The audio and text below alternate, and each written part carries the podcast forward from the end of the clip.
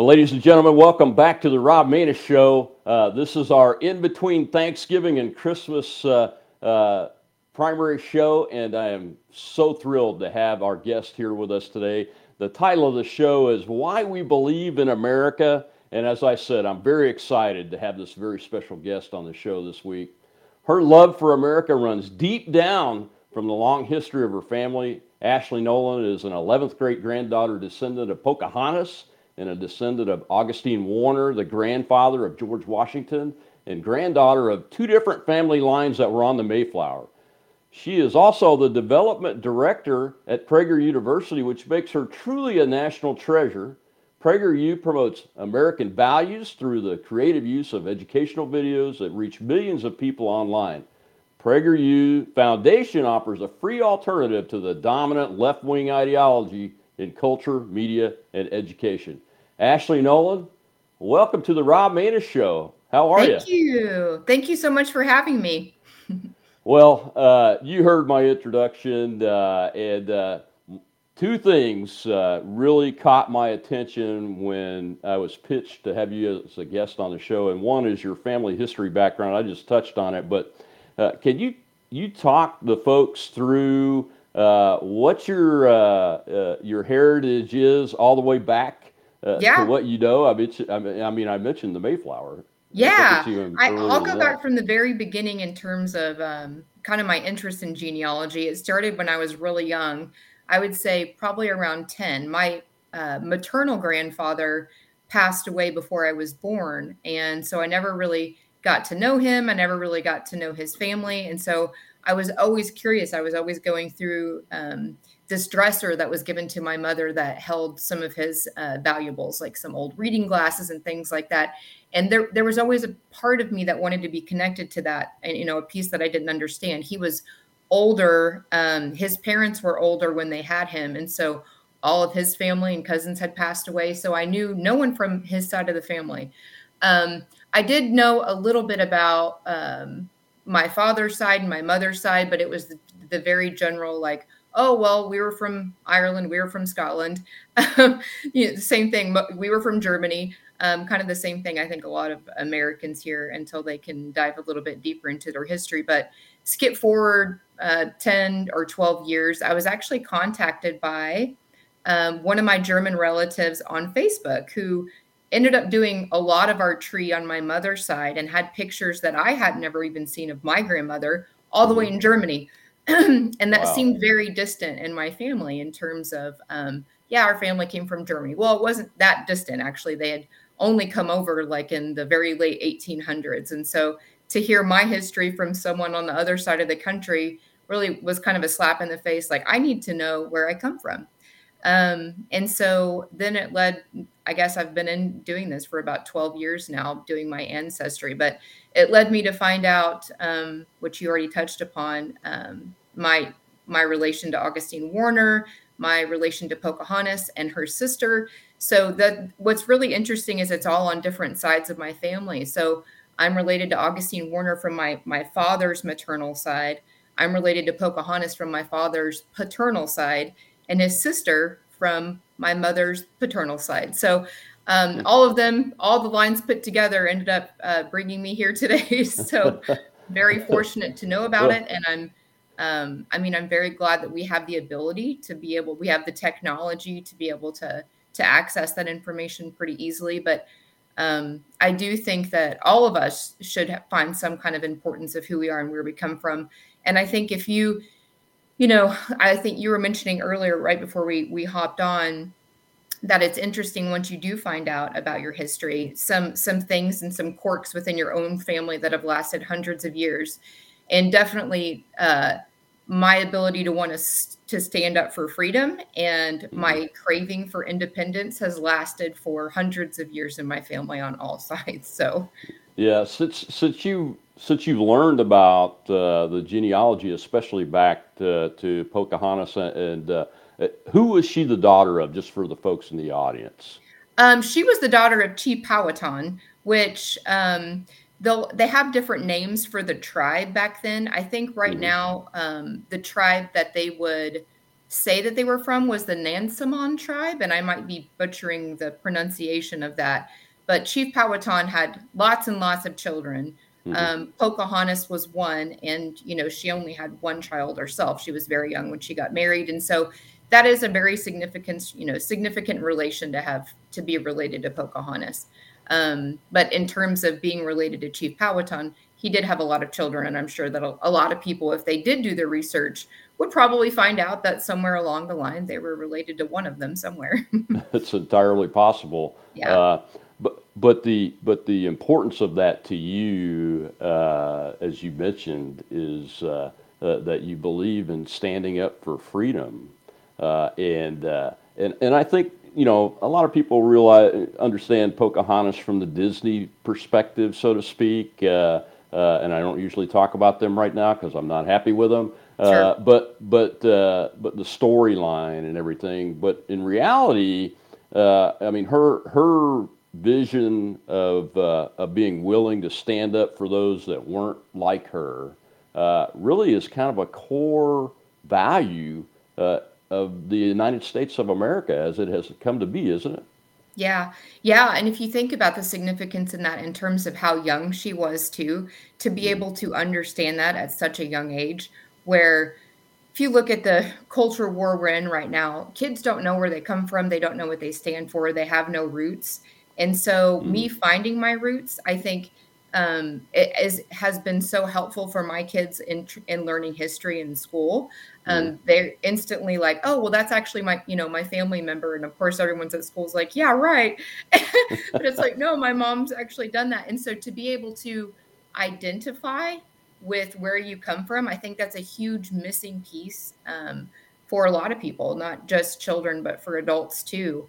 Um, knowing where you come from is so important to knowing where you can go, which is exact same thing with history. You know, knowing our history yeah. is so important to be able to piece together what our future is going to look like. Um, and so I think if people can connect themselves, I, you know, one piece that I didn't mention just because it's not necessarily relative to American history is you know within my dna i don't know um, in my family line where it comes from but i'm also 1% ashkenazi jew and have no idea where that comes from but i think finding you know the pieces to who you are um, can also bring peace to the country because we are we are almost all of us are from the same cloth and so to to separate us consistently is, is silly we're, we're we're all in this together Yeah, I mean, there's only uh, there's only one human race. You know what I mean? Hundred percent. Uh, and uh, this this this strategy of division that's been going on for so long, uh, not just in this country, but uh, but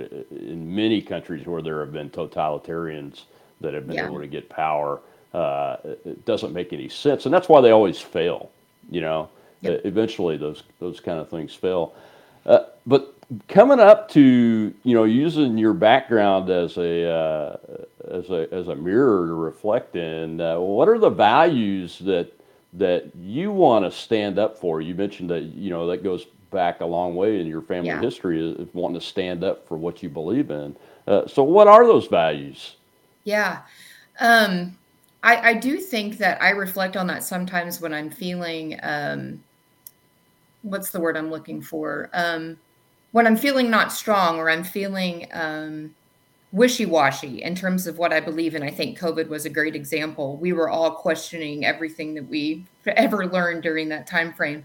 But I mm-hmm. think kind of going back and saying, like we, you you decide where you want to go and go. And when I look at my family's history, they decided like we are tired of this persecution. We're going to get on a very dangerous ship and we're going to sail thousands of miles. Um, and when I think about the problems that we have that are so mild in comparison, but we blow mm-hmm. them up and are, are offended at the smallest things, I just go back and remember I'm part of that same genetic makeup that decided to come here 400 years ago. And so I'm not going to forget that. And by not forgetting that, um, COVID was a, a, a very big wake up call for me.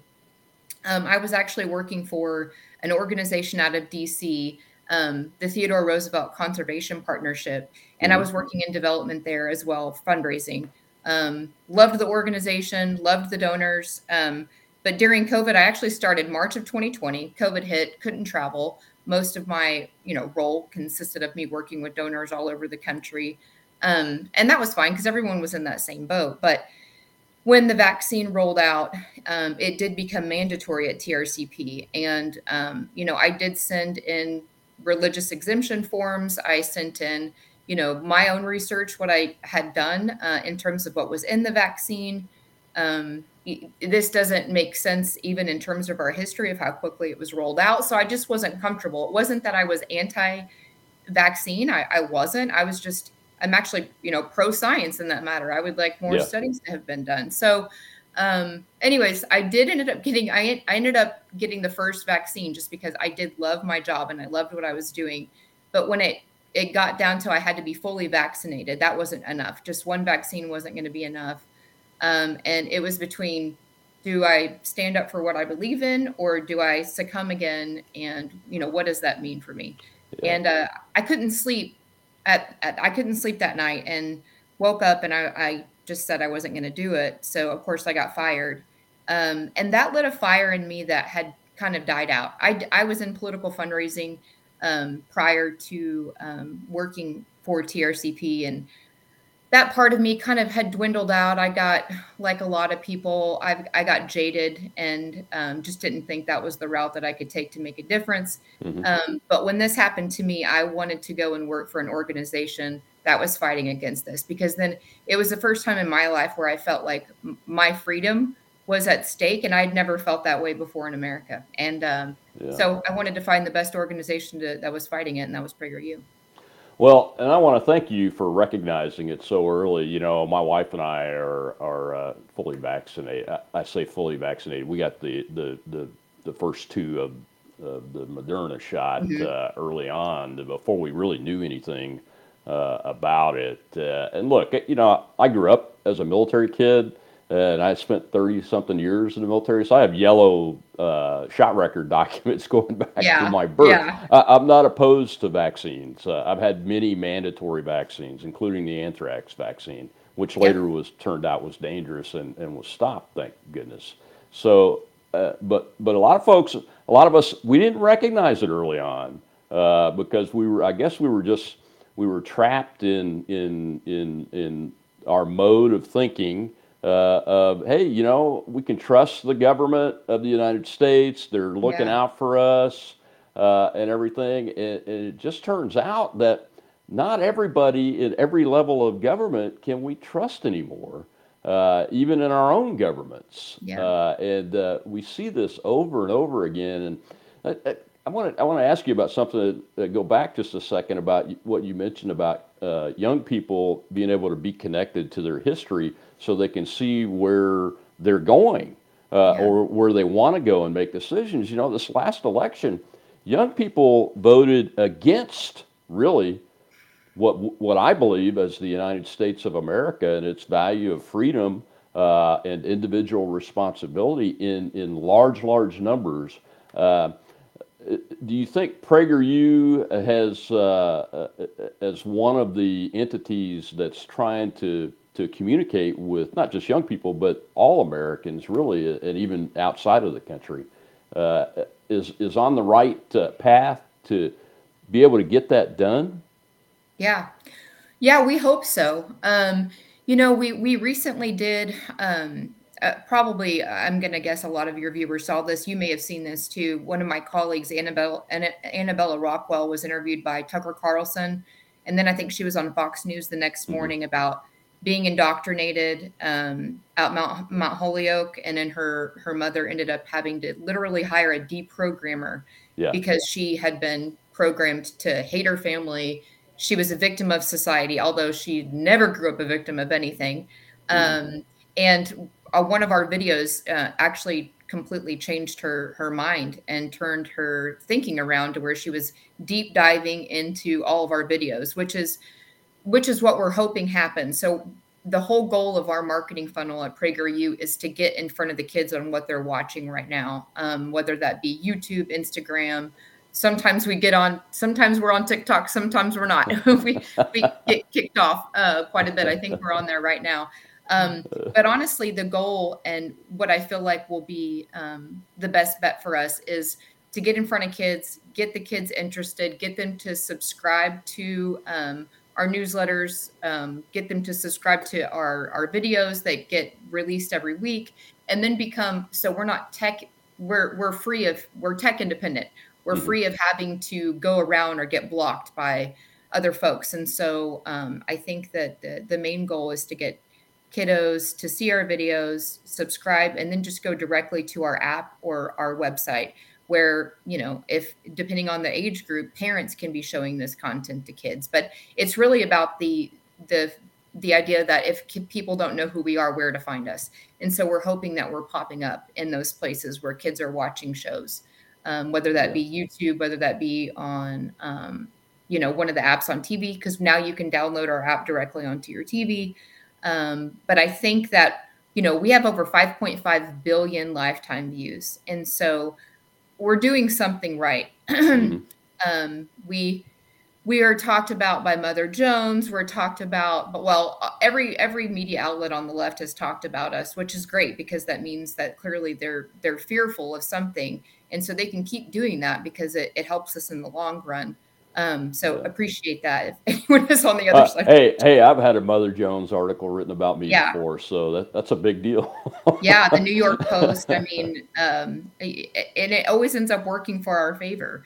Um, yeah. yeah, and so right now it seems to be that you know colleges and and not right now. I think it's been a trickle that we're just now realizing. I think COVID was a big eye opener for a lot of parents mm-hmm. what was actually happening in the schools, and so um, I think if you can, you know, take your kids out of school and deprogram them from school and show them PragerU videos all day long. That that would help, you know, stop funding the alma maters who are teaching your kids to hate you. Um, put that money somewhere else. Um, I totally agree with that. I, I took my youngest son uh, out in seventh grade at the beginning of seventh grade, and I'm so glad that I yeah. did it. We're we're seniors in high school this year. I'm his homeschool teacher, so it's wonderful. you know, uh, but but but he has a ability to look at things uh, t- not through any expertise of mine, but just having been taken out of that environment. Yeah. He has the ability to look at things and make a decision where nine times out of ten he makes a decision that I would have made uh, uh, when I was his age, and that was forty something years ago. You know, so uh, yeah. so that's a that's a what you just said about getting your kids out of the government schools uh, is really something that's important. I don't know if you saw the latest Project Veritas uh, release about this dean of students at a private, uh, real expensive private school, I think in Chicago, talking about things that he has told to students that we would never and should never be talking to students about as the adults that are in charge uh, of a school or even as adults that are part of parents groups right? Yeah it's insane. And, and then the fact that we have to go to bat with this what seems to be very much common sense and mm-hmm. to be looked at that we're the insane ones. I just want parents just know that you're not the insane ones. So don't you know don't let the school boards intimidate you. Don't let the teachers unions intimidate you you mm-hmm. have you you know we're born with instinct we're born with intuition um, and i think utilize that during this time because um, it's easy to be manipulated i mean the the left owns the media so trust yourself yeah, yeah. well well i watch some prageru videos you know uh, I, I can't say that i go to the site all the time but but yeah. i do i do watch some quite a bit uh, but, so so tell the audience uh, Ashlee you know, what what are the big uh, uh, pillars as far as the communications messages that Prager's working on uh, these days to to get to, especially young people and maybe even their parents? Yeah. Um, well, used goals to um, provoke thought and change minds by presenting an alternate view to the left, the indoctrinated media, for ages four and 104. Um, so our videos are educational, provide the truth uh, around America's unique concepts, we have over 16 shows and over 5.5 billion lifetime views. Um, and so the way in which you know folks can find us would be through um, we do videos we have like 3 million subscribers on youtube you could go to youtube you can go directly to our site um, and if say if you're say if you're a parent and you're looking for something very specific to share with your children whether that be on history civics character building that's something that you could search within our site, just like you would any other search engine. Um. We have we have a financial literacy course that's brand new that we've received rave reviews about. That's another thing that's being left out of education is talking about finances and how to control your money at a young age. Um, yeah. And I think that that's going to just grow. Um, and we have uh, a TV show over over history for kiddos. Um, we have I, am trying to think of off the top of my head how many kiddo shows that we have, but we realized we started at sixth grade. Um, you know, starting in terms of our kid content, and then we mm-hmm. realized kids are being indoctrinated by pre-K. So we had to oh, go yeah. even younger. Um, and we've done that over the last couple of years. And so we're shifting our marketing. We're going where the left is going because we have mm-hmm. to. So, yeah. you know, we're shifting all the time, just kind of depending on where they're going and where they're trying to take our, our kids. Um, and then outside of just our, our kid content, our five minute videos, um, we do uh, Real Talk with Marissa, our CEO, where she brings um, interesting folks. And, you know, I, I think the most recent one maybe she's done was with the Best Buy CEO. Um, and we, you know, talk about the business side of things and then also what culture is doing to you know businesses right now. Mm-hmm. Um, lots of different information, but we have all we have all kind. We have 16 different shows, so wow. um, something for everybody on there for sure. Uh, does the organization have a view on uh, this question? Just popped to my mind because it's uh, it's uh, in the media uh, over the last uh, 36 hours, and that is ESG, environmentals, social, and governance uh, standards that some of these big major corporations and investment firms have adopted. I think Vanguard uh, is one that my wife had a, a 401k in it, uh, and they're being subpoenaed over in Texas to come talk about uh, uh, about their goals because apparently these companies they're not making fiduciary responsibility decisions anymore. They're making decisions based on climate change and this ESG uh, yeah. concept, uh, which I believe is not exactly following the law, is it? Watch the rest of this interview on Red Voice Media Premium using the link below. Completely uncensored and ad free. Not a member yet? Try it for $1.